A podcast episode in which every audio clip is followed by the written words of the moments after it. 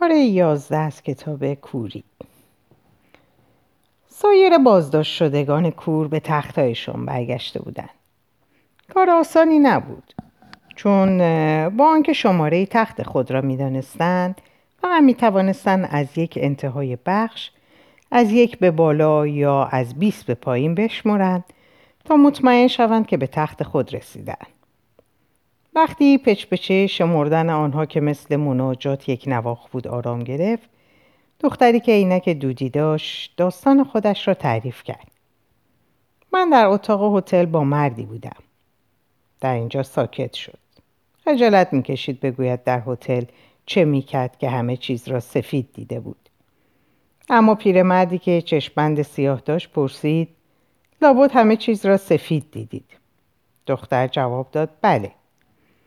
پیرمردی که چشمند سیاه داشت گفت شاید کوری شما با مال ما فرق داره تنها فردی که باقی مونده بود مستخدمه هتل بود من داشتم رخت خوابی رو جمع می کردم. کسی در اون اتاق کور شده بود. ملافه سفید رو مقابلم گرفتم و روی تخت پهن کردم و دو طرفش رو تو زدم. داشتم دو دستی صافش می‌کردم که یه دفعه هیچ چیز نتونستم ببینم. یادمه داشتم ملافه رو خیلی آروم صاف می‌کردم و انگار که معنای خاصی داشته باشه. معنای خاصی داشته باشه اضافه کرد رو تو شکی بود. پیرمردی که چشمند سیاه داشت پرسید آیا همه داستان آخرین چیزی رو که دیدن گفتن؟ صدای ناشناس گفت اگه کسی دیگه ای نمونده من داستانم رو تعریف می‌کنم اگه کسی هم مونده باشه می‌تونه بعد از شما قصتش رو بگه. پس شروع کنید. آخرین چیزی که دیدم یه تابلوی نقاشی بود. پیرمردی که چشمند سیاه داشت تکرار کرد. یه تابلوی نقاشی. خب این تابلو کجا بود؟ رفته بودم موزه. نقاشی از یک مزرعه گندم با چند تا کلاق و درخت های سرو و خورشیدی که انگار از تکه تکه های های دیگه درست شده بود. شبیه کار یک نقاش هلندیه. فکر می‌کنم خودش بود. اما سگی در حال غرق شدن هم در نقاشی دیده می‌شد. نصف تنه بیچاره در آب فرو رفته بود. پس حتما نقاش اسپانیایی بوده. پیش از اون هیچ کس سگی رو در این موقعیت نکشیده بود. و بعد اون هم هیچ نقاشی جرأتشو نکرده بود. چه بسا و یه گاری یونجه هم در تابلو بود که با اسب کشیده می‌شد و از نهری میگذشت. آیا در سمت چپ تابلو یه خونه نبود؟ چرا؟ پس نقاش انگلیسی بوده. شاید اما خیال نمی کنم چون یه زن بچه بغلم دیده می‌شد. مادر بچه که در همه تابلوها فراوونن. درسته منم متوجه شدم اما نمی‌فهمم چطور این همه تصویر از این همه نقاش در یه تابلو جمع شده بود. چند مردم داشتن غذا میخوردن. در تاریخ هنر اونقدر ناهار و اسرونه و شام دیده شده که این نکته به تنهایی کافی نیست به ما بفهمونه چه کسی غذا می‌خوره. روی هم سیزده مرد بودن. آها این کارمون آسون می‌کنه. خب بعد یه زن اوریان موبور هم در یک صدف بزرگ روی دریا بود و یه خروار گل دورش داشت. پس صد درصد نقاش ایتالیاییه و جنگی هم در جریان بود. شبیه تابلوهایی که یه زیافت و یا مادرهای بچه به بغل رو تصویر می‌کنن. اما این جزئیات کافی نیست که بفهمیم نقاش کیه. اجساد و مردان زخمی هم در تابلو بود. کاملا طبیعیه. دیر یا زود تمام بچه ها میمیرن. سربازا هم همینطور. یه اسب وحشت زدن بود. چشماش از حدقه بیرون زده بود. دقیقا. اسبا همینطورن. در تابلوی شما دیگه چه تصاویری بود؟ متاسفم. نتونستم بفهمم. وقتی به اسب نگاه می‌کردم کور شدم. دختری که عینک دودی داشت گفت میشه از ترس کور شد؟ حرف شما دقیقه. دقیقتر از این حرفی نمیشه زد. ما وقتی کور شدیم در واقع از پیش کور بودیم. از ترس کور شدیم. از ترس کور خواهیم موند. دکتر پرسید این کیه که حرف می‌زنه؟ صدایی جواب داد یه آدم کور. یه مرد کور. چون جز آدم کور کسی در اینجا نداریم. سپس پیرمردی که چشم سیاه داشت پرسید با چند نفر کور میشه یک اپیدمی کوری درست کرد؟ کسی نتونست به این سوال جواب بده. دختری که عینک دودی داشت از اون خواست رادیو رو روشن کنه. شاید وقت اخبار باشه. اخبار دیرتر پخش شد. در این فاصله به موسیقی گوش دادن. در یک مقطع از زمان چند بازداشت شده کور در چارچوب در نمایان شدن و یکی از اونا گفت حیف به فکر هیچ کس نرسید یه گیتار با خودش بیاره. اخبار امیدبخش نبود. شایع بود که به زودی یک حکومت متحد برای نجات ملی تشکیل خواهد شد. در ابتدا که تعداد بازداشت شدگان کور این بخش رو هنوز می‌شد با ده انگشت شمرد وقتی که با دو کلمه گفتگو شنود میشه میشه غریبه ها رو به شریک در بدبختی مبدل کرد و با رد و بدل چند کلمه دیگه تمام عیب و همدیگر رو مل و عیوبی اساسی بخشید و اگر بخشایش کامل میسر نبود با شکیبایی و گذشت چند روز مسئله حل می‌شد. آنگاه به وضوح معلوم شد که این فلک زده ها برای سبک کردن فوری خود و رفع نیازهای بدنیشون چه مصیبت های بیمعنی باید بکشن. علا رقم این مسئله و با علم به اینکه رفتار بینقص نادره و ملاحظ کارترین و متواضع ترین افراد هم دارای نقاط ضعف هستند باید اذعان کرد اولین افرادی که به این قرنطینه آورده شدند می‌تونستن کم و بیش به طور جدی باری که بر دوش داشتند با متانت تحمل کنند. بار تحمیلی ناشی از طبیعت فضولات ساز بشر رو. اکنون که تمام تخت ها یعنی تمام 240 تخت اشغال بود بدون احتساب بازداشت شدگانی که روی زمین میخوابیدند هیچ تخیلی هر قدر هم که در مقایسه و صور خیال و استعاره بارور و خلاق باشه توان توصیف کسافت اینجا رو نداره. مقصود فقط وضع مستره ها نیست که سریعا تبدیل به گودال های متعفنی نظیر گندابروهای مملو از گناهکار جهنم شدند بلکه حرمت نگذاشتن برخی از بازداشت شدگان یا نیاز مورب ناگهانی برخی دیگری که راهروها و سایر دالانها رو هم تبدیل به آبریزگاه کرد. این کار اول بر حسب تصادف بود اما حالا بر حسب عادت. افراد بیموبالات یا شتاب زده پیش خود می‌گفتند مهم نیست کسی که منو نمی‌بینه. و فکرشون از این فراتر نمی‌رفت وقتی دسترسی به مستره ها غیر ممکن شد بازداشت شدگان کور برای سبک کردن خود و تمیز کردن روده هاشون از حیات استفاده می‌کردن. اونایی که به خاطر طبع حساس یا نحوه تربیت از این عمل اکراه داشتن خودشونو تمام روز نگه می داشتن و تا شب طاقت می آوردن. شب رو زمانی می پنداشتن که اکثر زندانیان در بخشا خوابیده بودند. سپس در حالی که یا شکمشون گرفته بودن و یا پاها رو به هم می فشردن در پهنه بیپایانی از مدفوع لگدمال شده در جستجوی چم و جب خاک تمیز راه می افتادن. اون چه وضع رو از این هم بدتر می‌کرد خطر گم شدن در فضای وسیع حیات بود.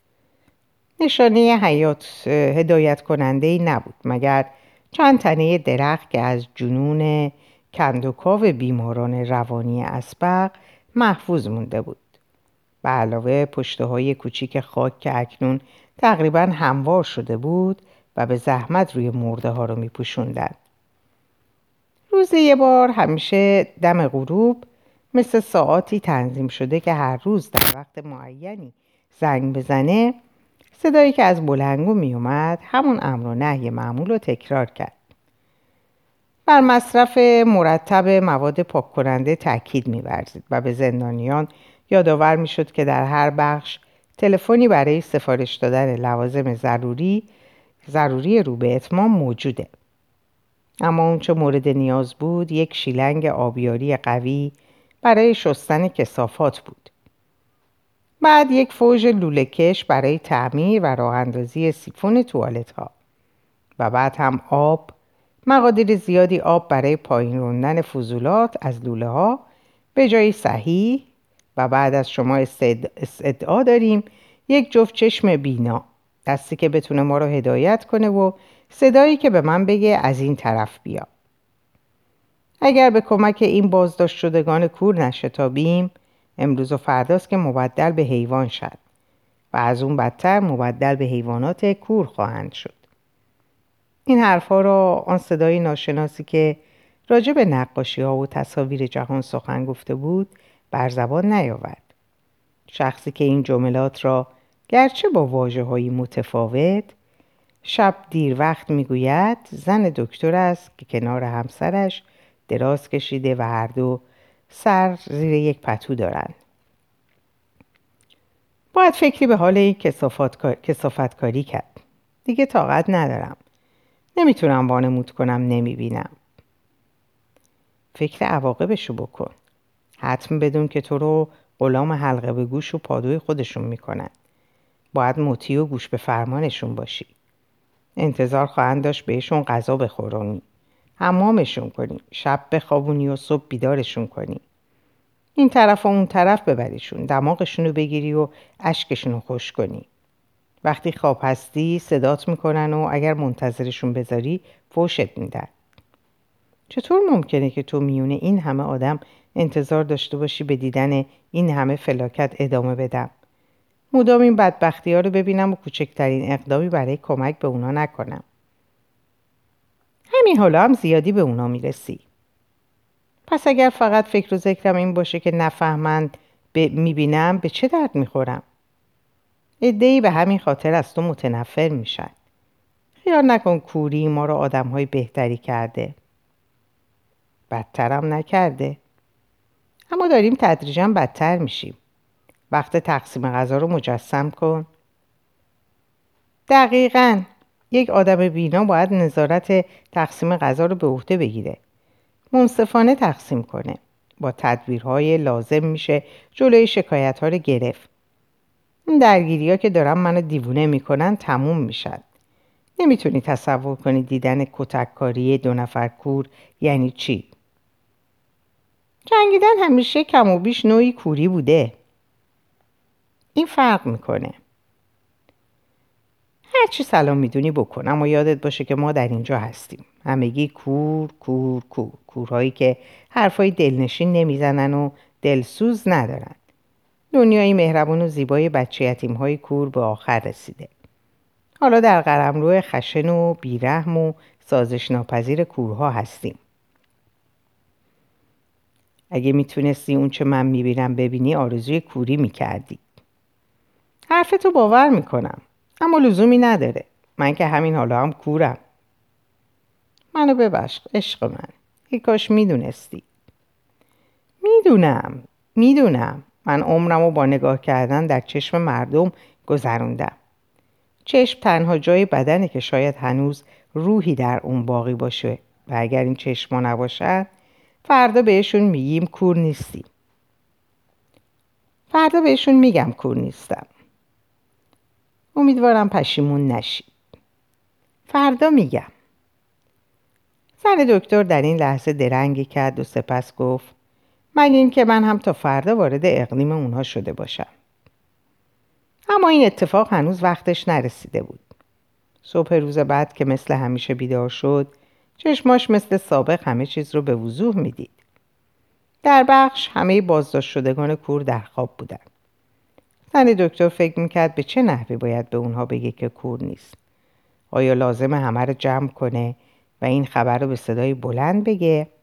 یا بهتره با احتیاط بیشتر و بدون فرق فروشی انگار که خیلی هم مهم نباشه بگه تصورشو بکنین. کی می‌تونست فکر کنه که میونه این همه آدم هایی که کور شدن من هنوز بینا باشم؟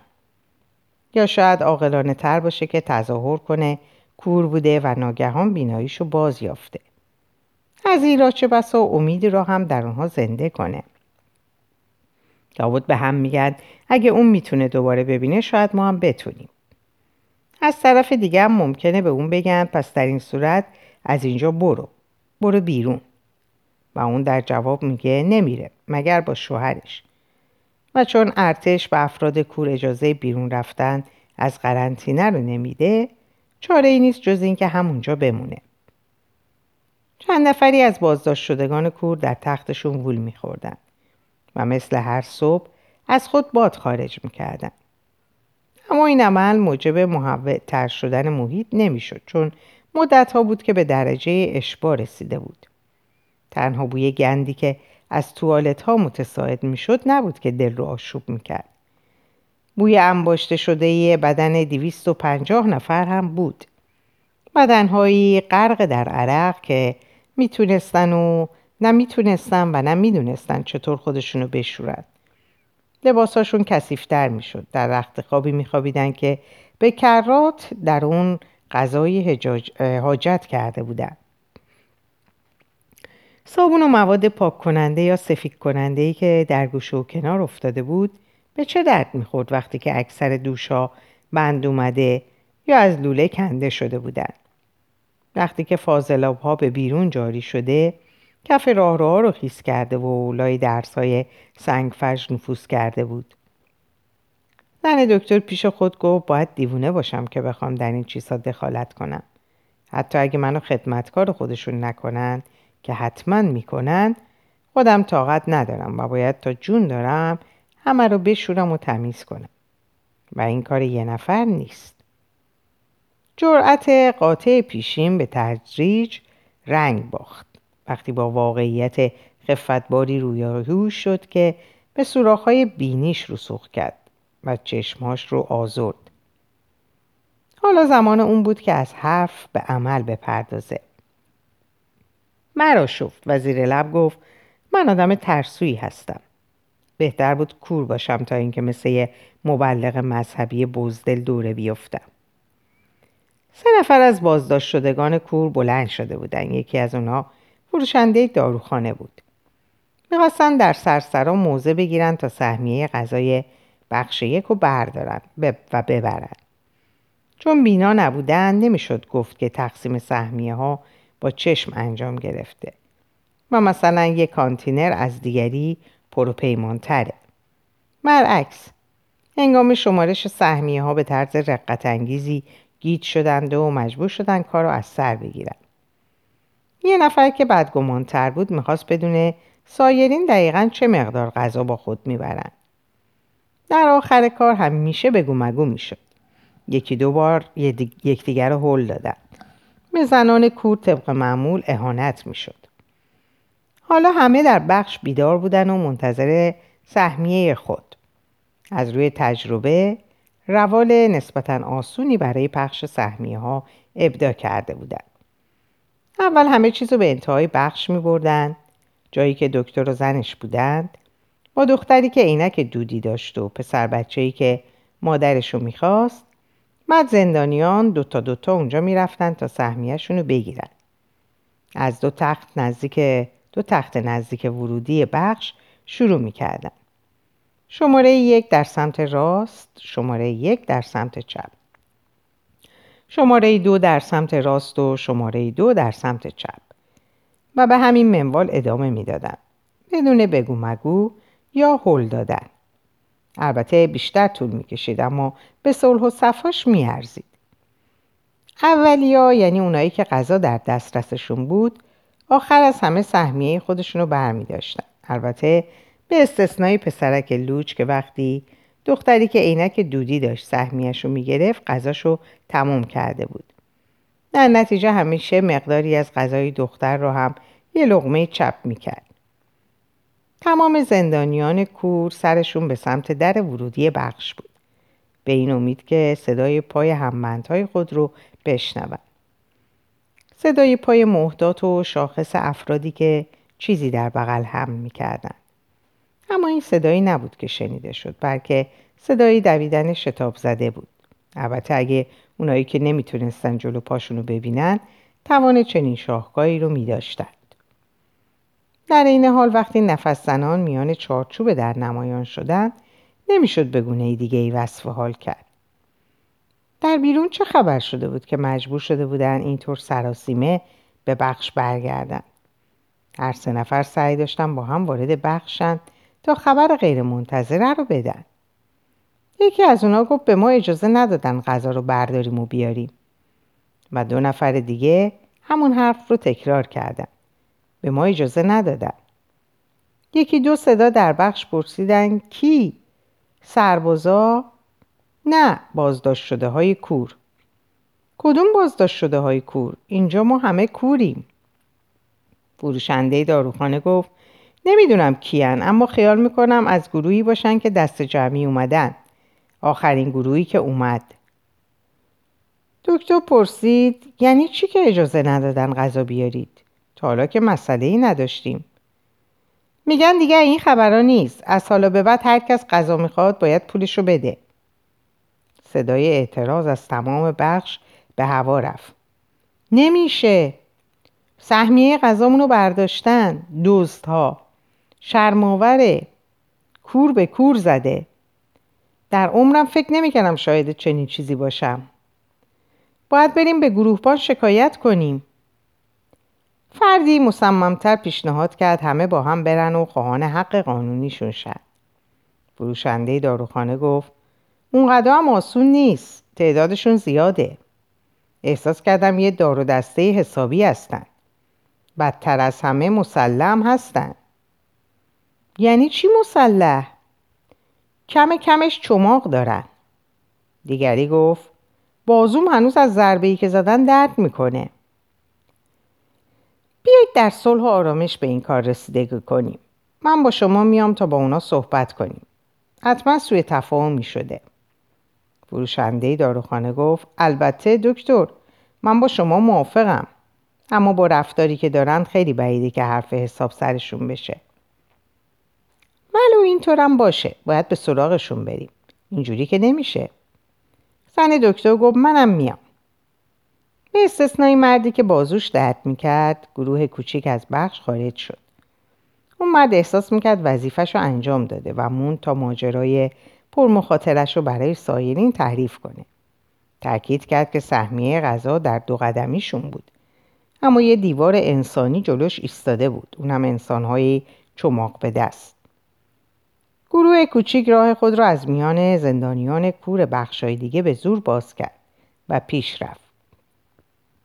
وقتی به سرسر رسیدن زن دکتر فورا فهمید که امکان هیچ مذاکره وجود نداره و احتمالا هرگز هم وجود نخواهد داشت. در وسط سرسرا و دور کانتینرهای غذا زندانیان کوری حلقه زده بودند که چماق یا میله های فلزی که از تختها کنده بودند در دست داشتند و اونها رو مثل سرنیزه یا نیزه در مقابل یأس زندانیان کور گرفته بودند که اونها رو در محاصره داشتند و با حرکات ناشیانه میکوشیدند از خط دفاعی عبور کنند بعضی امید داشتن از میان شکاف یا سوراخی که یکی از اونها از روی بیاحتیاطی باز گذاشته باشه رخنه کنند دستا رو بارا می بردن و جلوی ضربات اونها رو می گرفتن. بعضی هم چهار دست و پا روی زمین می خزیدن تا به پاهای دشمن می رسیدند و اونها با لگدی محکم یا ضربه به پشت دورشون می کردن. طبق اصطلاح رایج کورکورانه رایج کورکورانه کتک می زدن. این صحنه با اعتراض های خشمناک و فریادهای غضب‌آلود همراه بود. ما غذامون رو می‌خوایم. بی شرفا. خجالت آوره. ما حق خوردن داریم. هرچند که ممکنه عجیب به نظر برسه اما یک فرد خوشفکر یا بیقرار هم گفت پلیس خبر کنیم.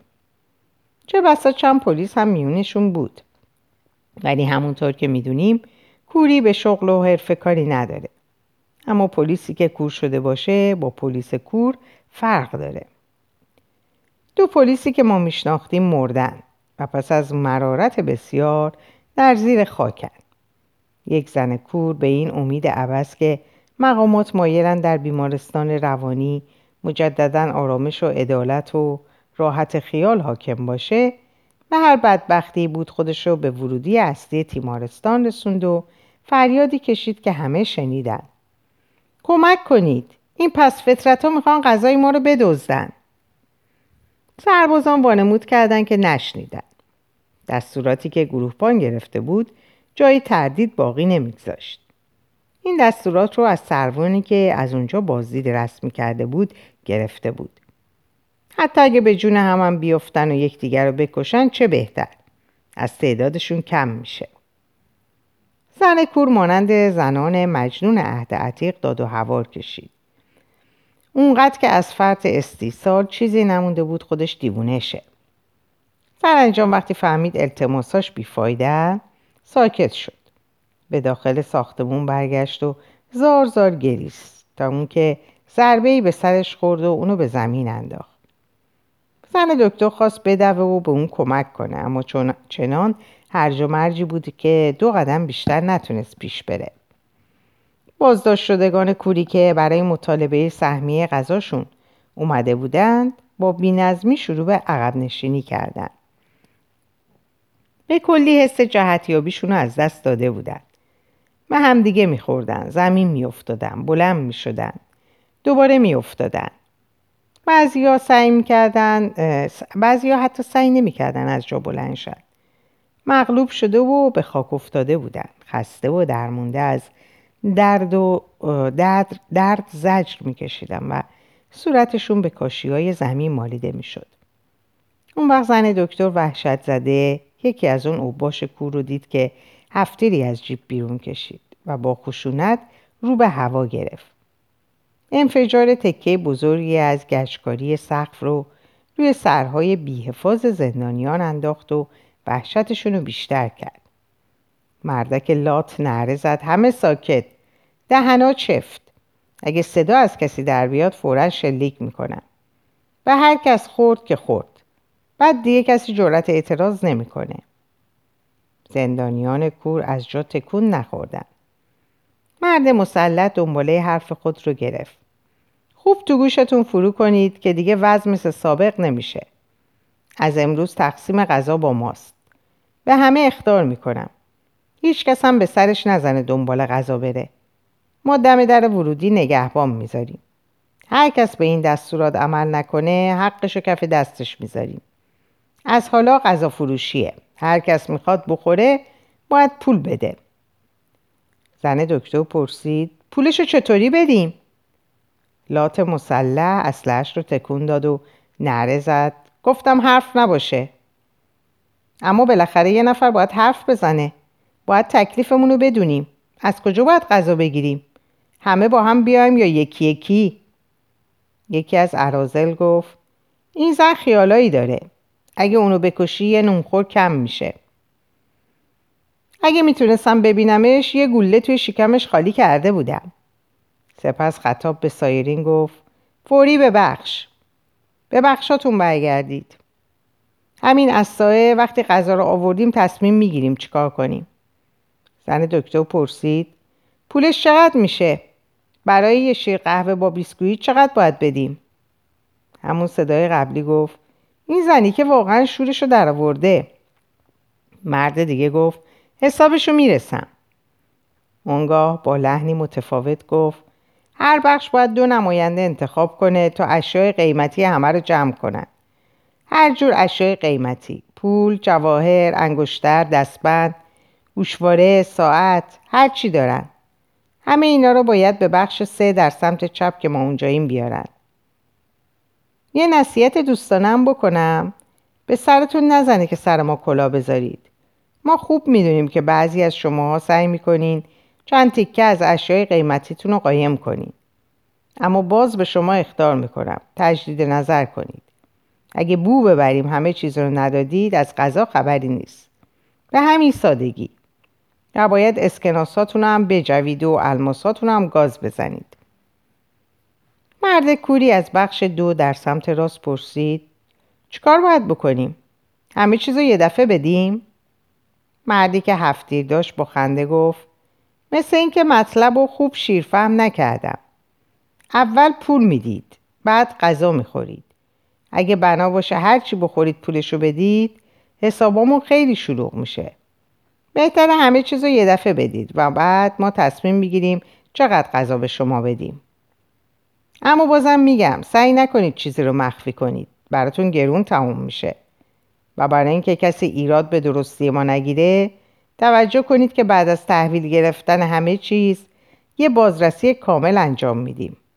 وای به حالتون اگه یه پاپاسی پیدا کنیم حالا می‌خوام همتون فورا اینجا برید دستشو بالا برد و یه تیر هوایی دیگه شلیک کرد باز مقداری از گشکاری سقف کنده شد و به زمین افتاد لات مسلح گفت تو هم بدون که صداتو فراموش نمی کنم.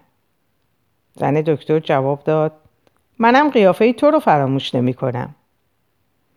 کسی متوجه نامعقول بودن این حرف زن کور نشد که می‌گفت قیافه ای رو که نمی‌تونست ببینه فراموش نخواهد کرد. بازداشت شدگان کور به سرعت متفرق شدند.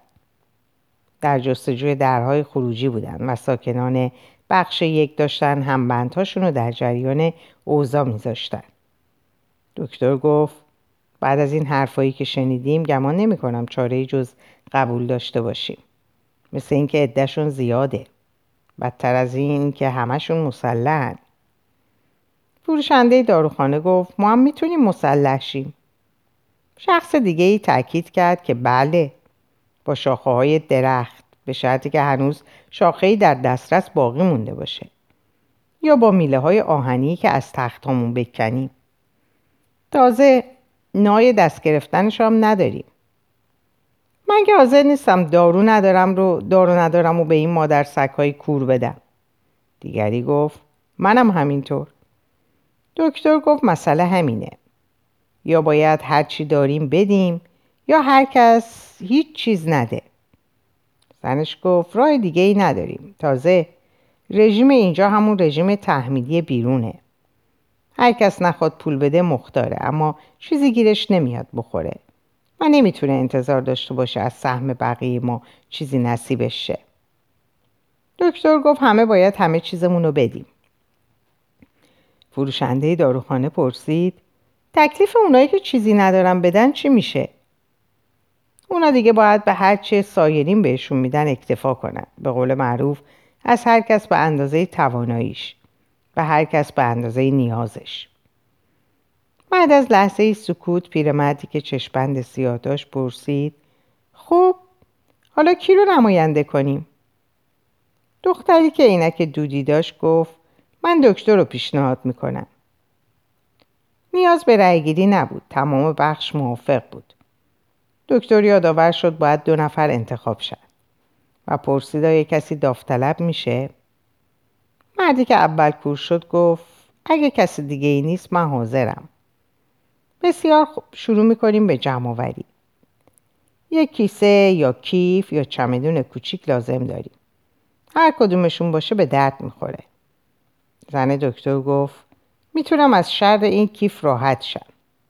و بیدرنگ مشغول خالی کردن کیفی شد که زمانی لوازم آرایش و خرت و پرتای دیگر رو در اون گذاشته بود. زمانی که شرایط اجباری زندگی کنونیش رو به خواب هم نمی‌دید. میون شیشه ها و جعبه ها و لوله های گوناگون یه قیچی نکتیز پیدا کرد. یادش نمیومد قیچی رو در کیف گذاشته باشه ولی قیچی اونجا بود. زن دکتر سرش رو بلند کرد. زندانیان کور منتظر بودند و شوهرش کنار تخت مردی که اول کور شد رفته بود و با اون حرف می‌زد. دختری که عینک دودی داشت به پسرک لوچ می‌گفت غذا به زودی می‌رسه. روی زمین پشت میز بالا سر تخت. یه نوار بهداشتی خونالود بود. انگار دختری که عینک دودی داشت با حجب و حیایی دخترونه و بیجا نگران قایم کردن اون از چشمایی بود که توان دیدن نداشتن. زن دکتر به قیچه خیره شد. سعی کرد بفهمه چرا اینجوری به اون زل زده. چجوری؟ اینجوری. اما دلیلی پیدا نکرد. واقعا انتظار نداشت چه دلیلی در یک قیچی ساده با دو تیغه نیکولی بلند تیز تیز براق پیدا کنه. شوهرش پرسید کیفت حاضره؟ زن دکتر جواب داد بله اینجاست و دستش رو با کیف خالی دراز کرد و دست دیگرش رو با قیچی به پشت سر برد تا اونو قایم کنه در اینجا به پایان این پاره می‌رسم. براتون آرزوی سلامتی و اوقات خوب و خوش دارم. خدا نگهدارتون باشه.